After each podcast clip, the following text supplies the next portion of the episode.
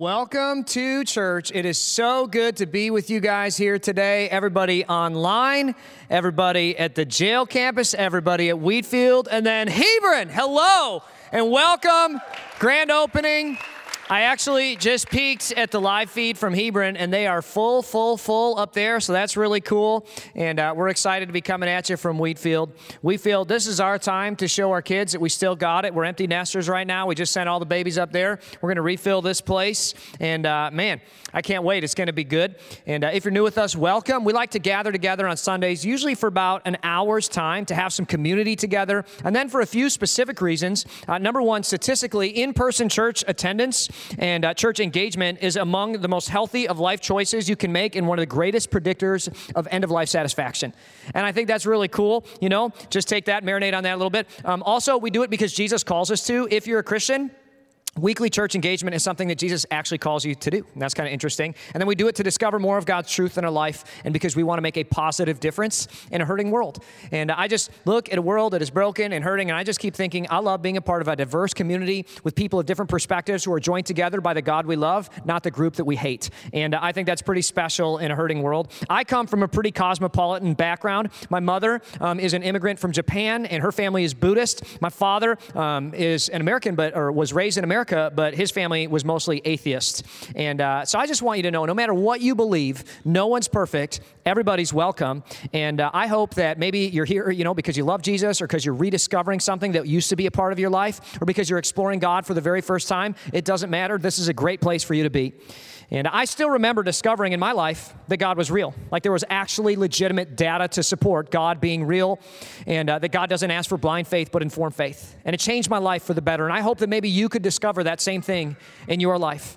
And I typically try to present messages in four week series. Each message takes about 30 minutes, but they're usually bound together in a four week package. And uh, I want to challenge you to consider being a part of our church for the next four weeks together. And here's why I always say if you want to lose weight, doing some miracle diet and losing, you know, 40 pounds in a week is probably bad because, I don't know, like cocaine or whatever it is that you use is not healthy. Um, but I think that if you lose weight over the course of a period of time, you know, it's healthy, right? And I think as far as church goes, um, the best things that come from it come from consistency and faithfulness. And Christians have the highest level of life satisfaction as far as a subgroup of Americans go. Um, stick, stick around, embrace the lifestyle, and learn why that is.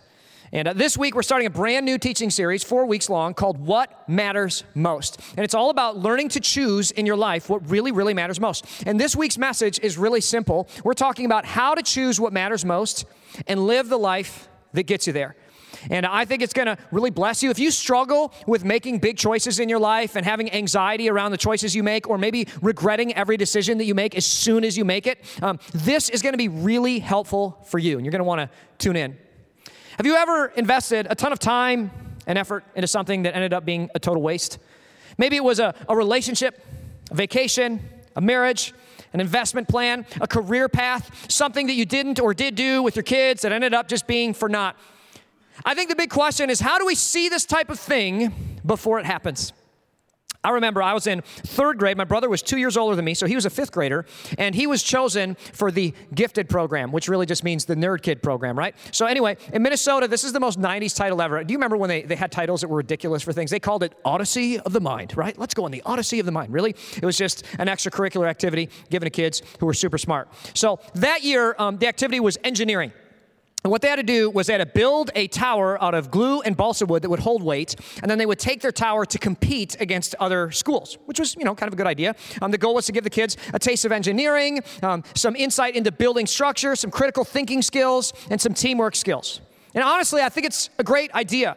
I mean, I loved sports in high school. I was a five or a four sport athlete. I love sports, but I'm like, would you rather, you know, tear your MCL three times and have a limp the rest of your life, or have engineering skills? And I'm like, definitely, you know, I mean, that's not a bad idea. Maybe we need to rethink some of this. But anyway, my brother and his team began working. My brother's a pretty persuasive man, much like me, and um, he convinced his team to to write a play.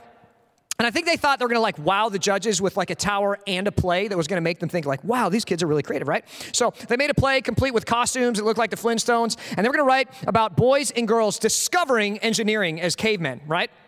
So literally they spent 90% of their months long prep time working on this play. and they rehearsed, they memorized the lines, they wrote great jokes, and they spent a little time working on their tower, which even to my untrained third grade eye was, was pretty like terrible. It was a shoddy tower, right? So um, anyway, we show up to watch the play and, uh, and, and the competition.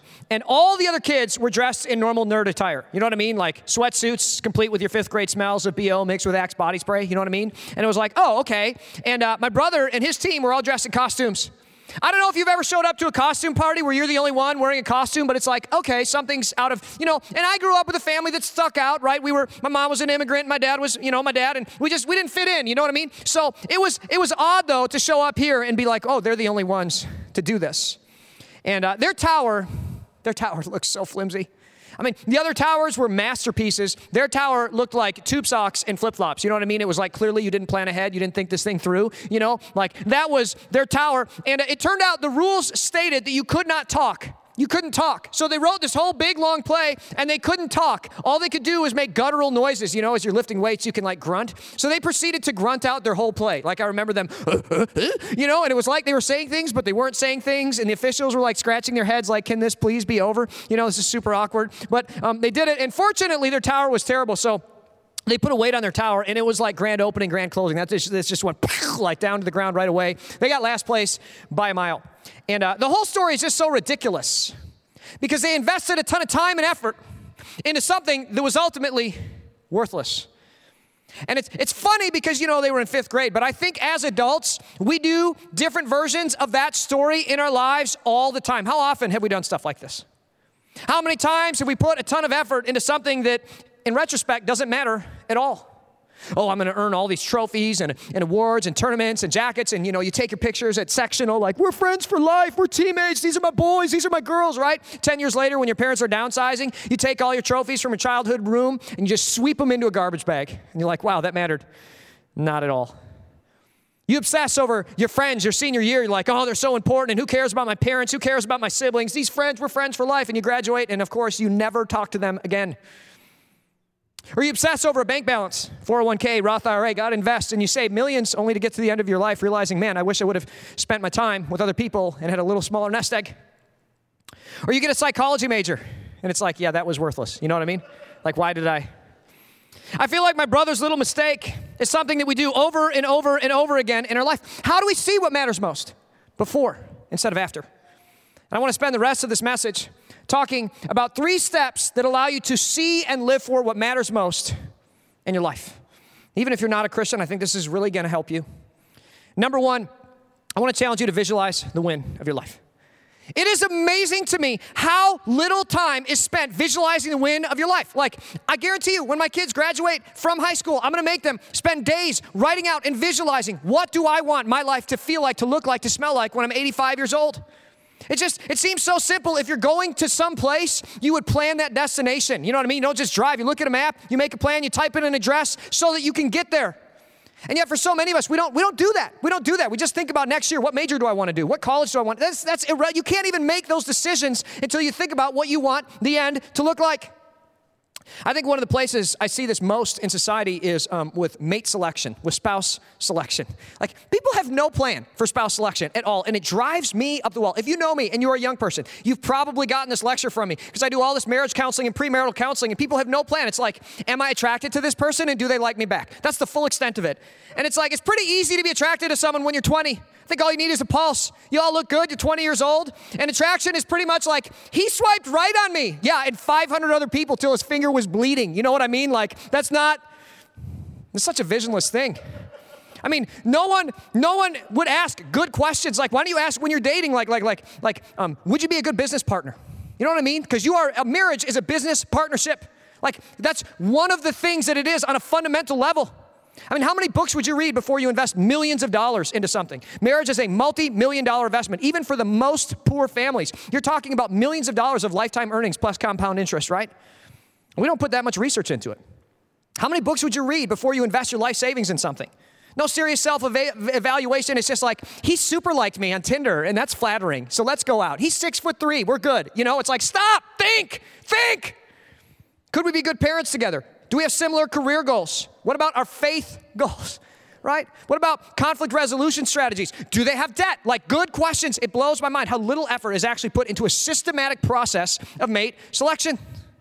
And think about the vows. Think about the vows that you make on your wedding day. For better, for worse, for richer, for poor, in sickness and health. And this is the crazy part until death do us part. That's a big vow. And you just walk into it like, nah, yeah, we like each other. You know, he's super like me. We're good. It's like, stop. Stop. I'll counsel people after they've been married for a short period of time. They'll be like, we have nothing in common.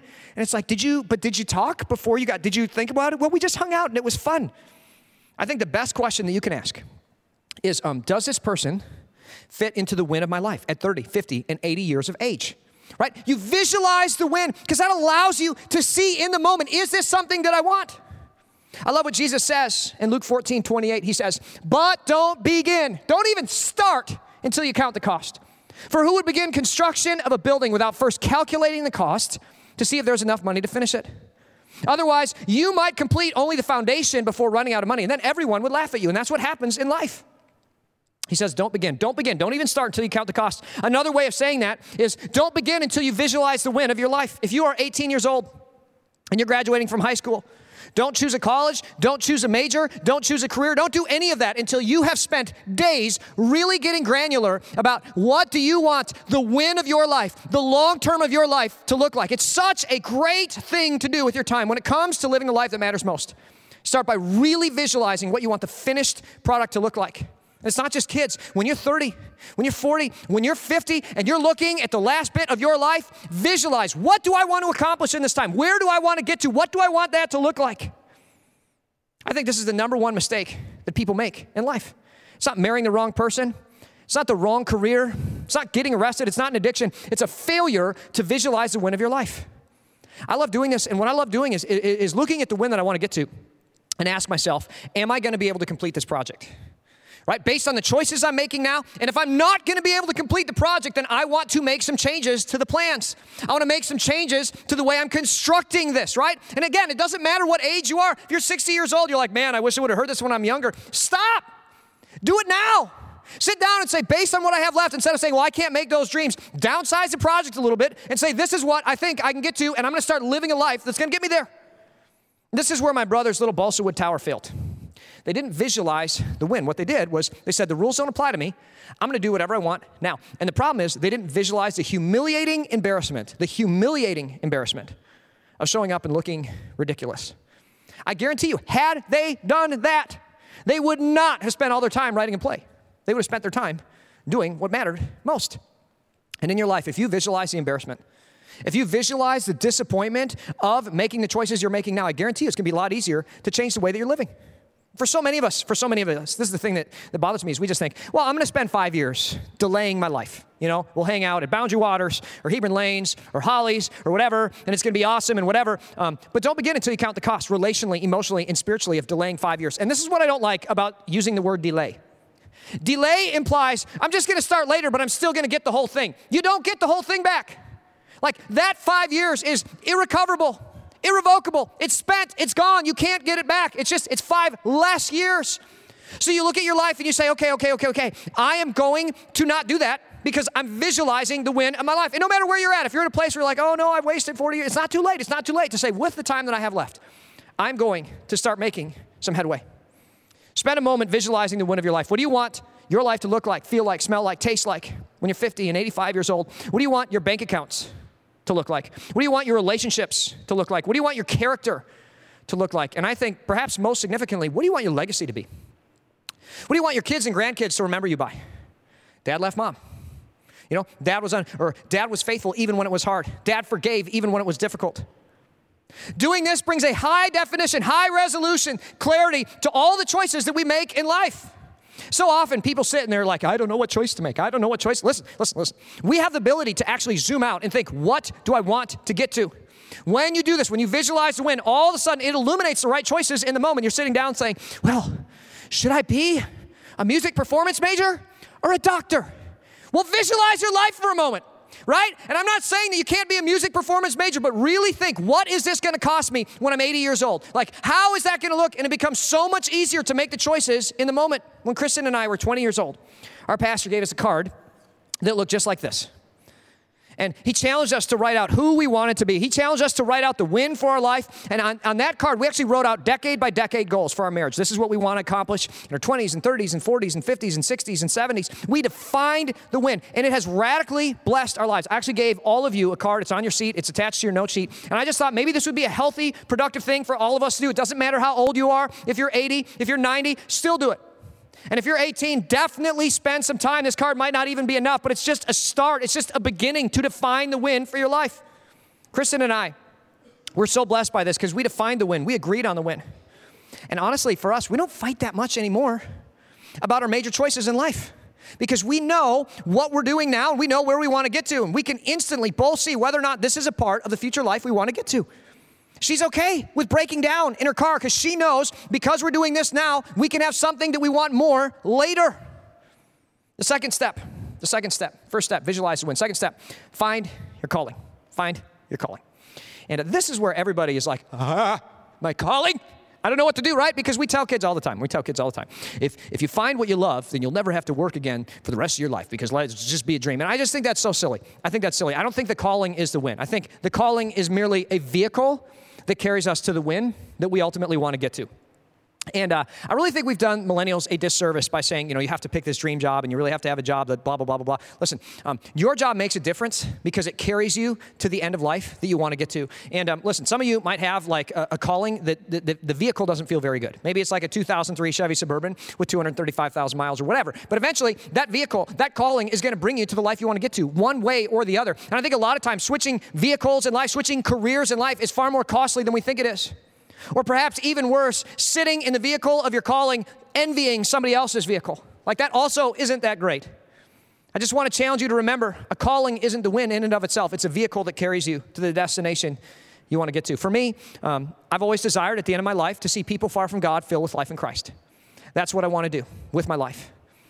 And preaching and teaching, I don't think like that's something that I particularly like. I don't love doing this. It's not my favorite thing. My favorite thing is seeing this vehicle carry me to the destination I want to get to in this life. It's really helpful. I've always valued wisdom and truth. Those are two things that are important to me.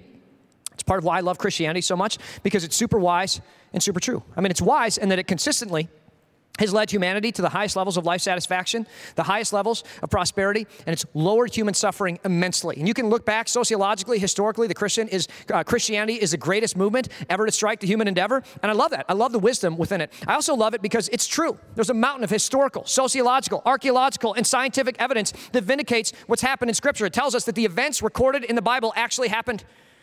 So my calling is to preach and teach. It's not because I love preaching and teaching, it's because it's a vehicle that carries me to the destination I want to get to. Some others of you have similar callings. I want you to understand you don't all have to preach and teach. Maybe you're gifted at running a business. Maybe you're gifted at building things. You can bring the gospel of God's love to those arenas, and you can use those arenas to fund God's mission. 1 Corinthians 12 and verse 27, it says, it says, All of you together are Christ's body, and each of you is a part of it. Here are some of the parts that God has appointed for the church first, apostles and prophets and teachers, and then those who do miracles, those who have a gift of healing, those who can help others, those who have the gift of leadership. I love that leadership is so far down the list. Sometimes I feel like I'm a leader, and then it's like, yeah, God doesn't really value that all that much. Those who speak in unknown languages, we're all called in different ways to serve Christ in His kingdom. And I want you to know your calling is not your identity. Jesus Christ defines you. And um, listen, you're defining the win for your life. Like that's where you want to get to. Don't lose your mind about your calling. Use it as a vehicle to bring you to where you want to get to. So we define the win, we visualize our life, um, and then we find our calling. And lastly, third point here be consistent. Be consistent. This is not a big, sexy point, but it's perhaps the most important. Every great high achiever that I read about is pretty boring. I think a lot of times um, we would imagine that, that somebody who's really successful and rich and whatever um, have an avalanche of luxury and variety. You know, they have a nautical theme, Pashmina Afghan sitting on the front of their boat like Leo. You know, and we just think, oh man, that would be amazing to be able to do that. And their life is so good, and that's probably what being rich is like. It's really not like that at all. Read about it. The most successful people in life, they have an incredible focus on a win that they've defined. They live that calling out to accomplish that win consistently every single day.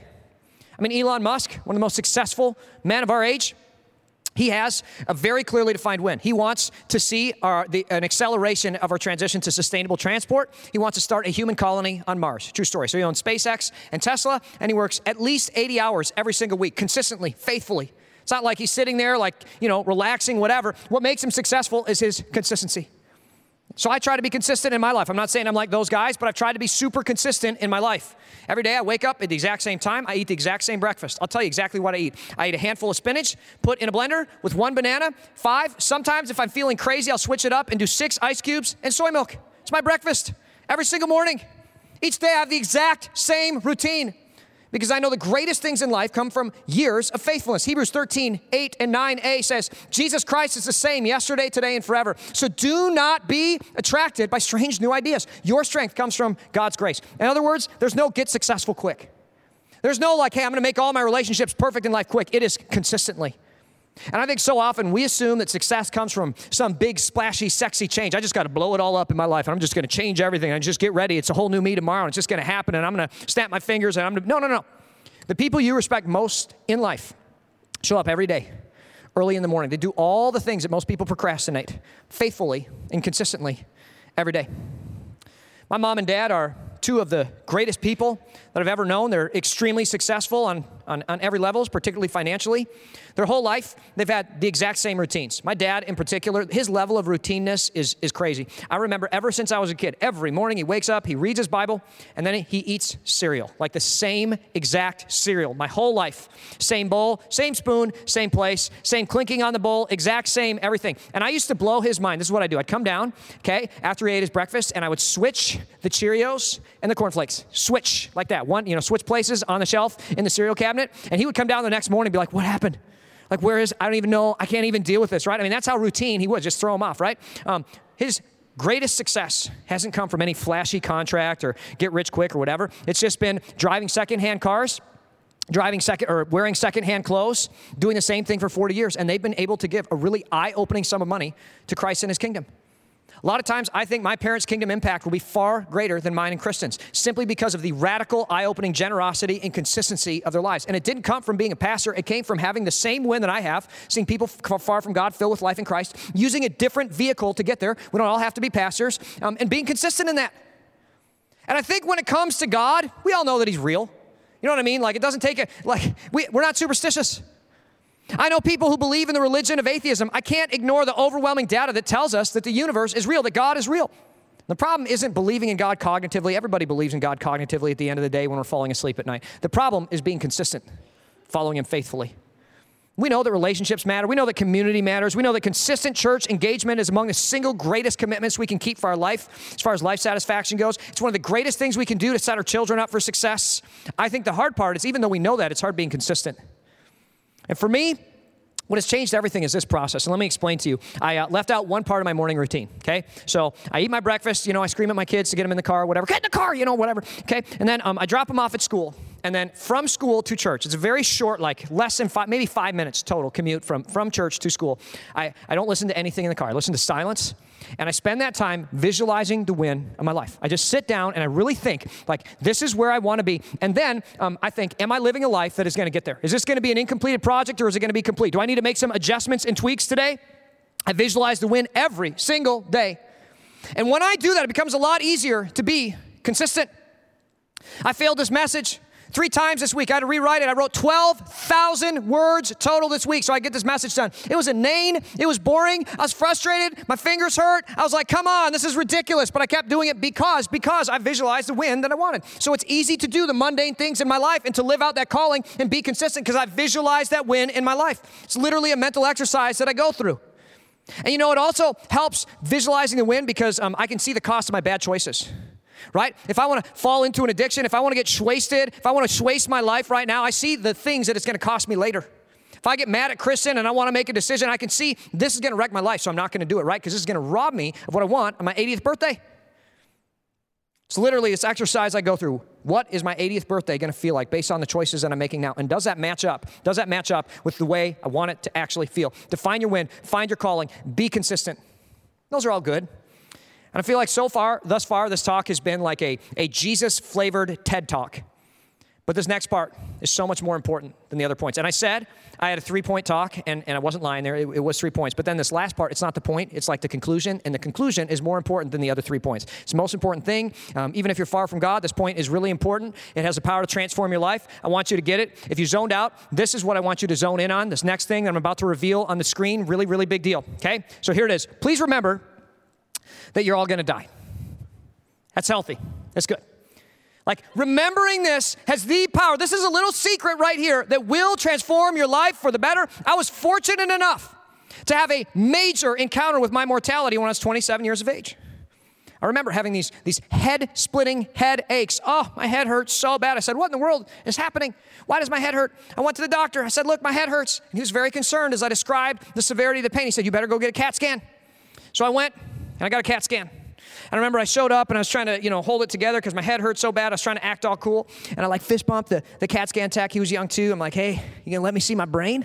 He's like, yeah, I'll let you see your brain. Absolutely. I said, hey, cool. And I said, also, um, my wife is pregnant and she is due today. It was actually the day that she was due to have the baby. It was August 7th right? I said, she's due today to have this baby. And um, listen, my wife is kind of high speed, low drag when it comes to having those babies. Last time we had one, it was in the bathroom. So here's the truth. Um, I'm going to need you to tell me because I can't bring my little phone into the, the CAT scan circle, the ring. You know what I mean? Um, so I'm going to give it to you. And he goes, okay, that's cool. Uh, what is your wife's name in the caller ID? And I said, um, I have a nickname for her. It's Crunchwrap Supreme. So that's what you're going to see pop up on there. If Crunchwrap Supreme calls, I love Taco Bell. Praise God for Taco Bell opening in DeMotte. I cannot wait. Hebron, you come down, visit us. We'll come up to you for Rise and Roll. It's all good. Listen, listen, listen, listen. If Crunchwrap Supreme calls, you got to tell me, okay? You got to tell me because that means she's about to fire out that child.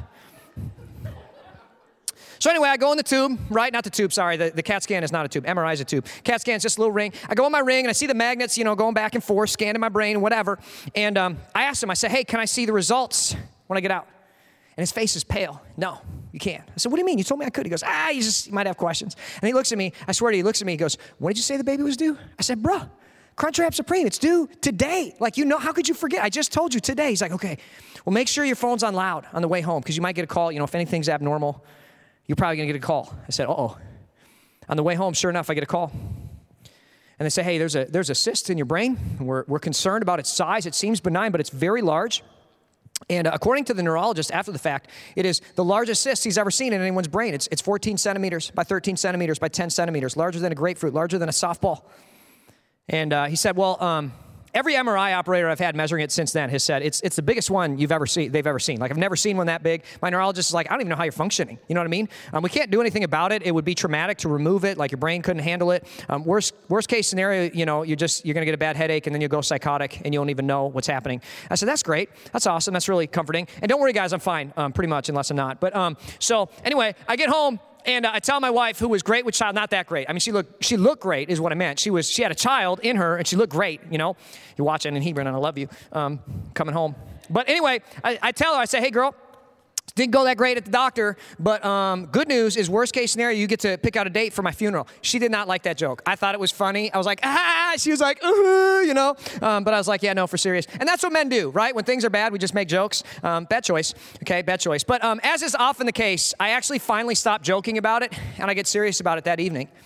I remember it was an August evening. It was beautiful. It was perfect. And I'm flipping burgers, flipping burgers on the grill.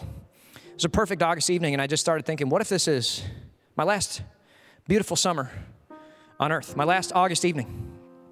And suddenly, suddenly, you'd be amazed. Remembering that you're going to die, like it brings so much clarity. It brings so much clarity to that picture at the end of your life, you know, to that thing, to that win that you had. And it's so funny because, you know, I had written it years ago, but I kind of started to, to drift from it, forget about it, not focus on it in the way that I had. But in that moment, I gained this laser vision and I began changing things dramatically in my life. I began living days with a greater level of intensity and focus. Some people have described me as intense. I really wasn't that intense until that moment. And in that moment, I said, I am not going to waste my life anymore. I'm going to live for what matters most. I'm visualizing this win, and that resulted in a lot of different things. Ultimately, I ended up here because of that. Listen, that moment was a dress rehearsal for me. It wasn't the real thing. Someday, I will have that moment for real.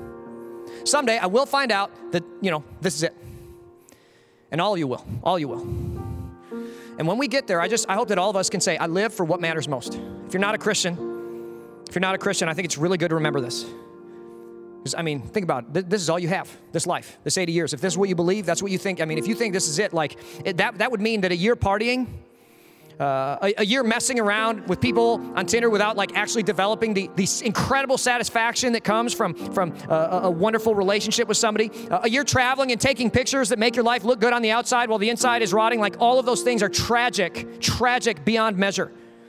You can never get them back. I would tell you to live for what matters most. If you are a Christian, this is also really good to remember because we're not just living for an 80 year life. We're, we're in this infinitesimally short moment, whether it's 20 years or 90 years. We're living in this infinitesimally short moment before eternity.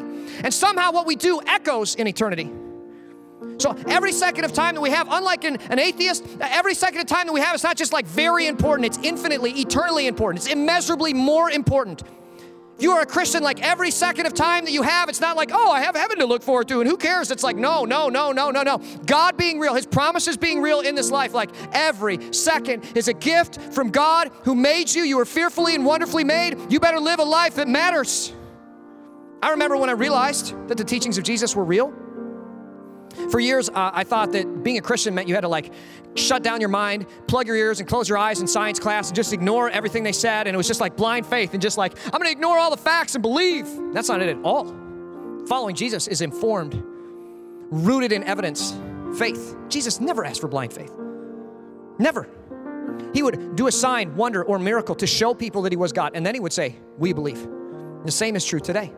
I don't think God asks for blind faith. He gives us information, the universe, everything in it. Like we learn about how it is a miracle, and then we believe. For years, um, the religion of atheism had this doctrine. They believed that, the, the, the, that God didn't exist, right? That was a doctrine. And in order to support that doctrine, they created this, this whole um, fantasy, this whole theology that says the universe was eternal. There's no evidence for it, okay? There's some evidence indicating otherwise, but they believed in what was called the solid state theory, which, which means that the universe has always been here. So the reason why they did that was so that you didn't have to believe that God existed, right? God doesn't exist. The universe has always been here. It's solid state theory. Um, there, there is no creator. Then Edwin Hubble discovered cosmic background radiation. In 1998, NASA launched the IMAP Observatory. And what we know beyond a shadow of a doubt is the universe was created in an instant, very much in the way it was described in Scripture. What we know because of theoretical physics is this universe is impossibly finely tuned. It was certainly intelligently and finely tuned. There is no way that it happened by chance. All the data, all the indication that we have, there was a intelligent creator God who made this universe. Even Prominent atheists like Sam Harris, Richard Dawkins admit that the universe sure seems like it was designed and created. They say that is what the evidence points to, but they choose to ignore it. They invent new theologies like the string theory and other things to explain it away, but that is a God of the gaps theory. All the data points to one thing, but we're going to believe something else because that's what we want to believe. I'm not okay with that.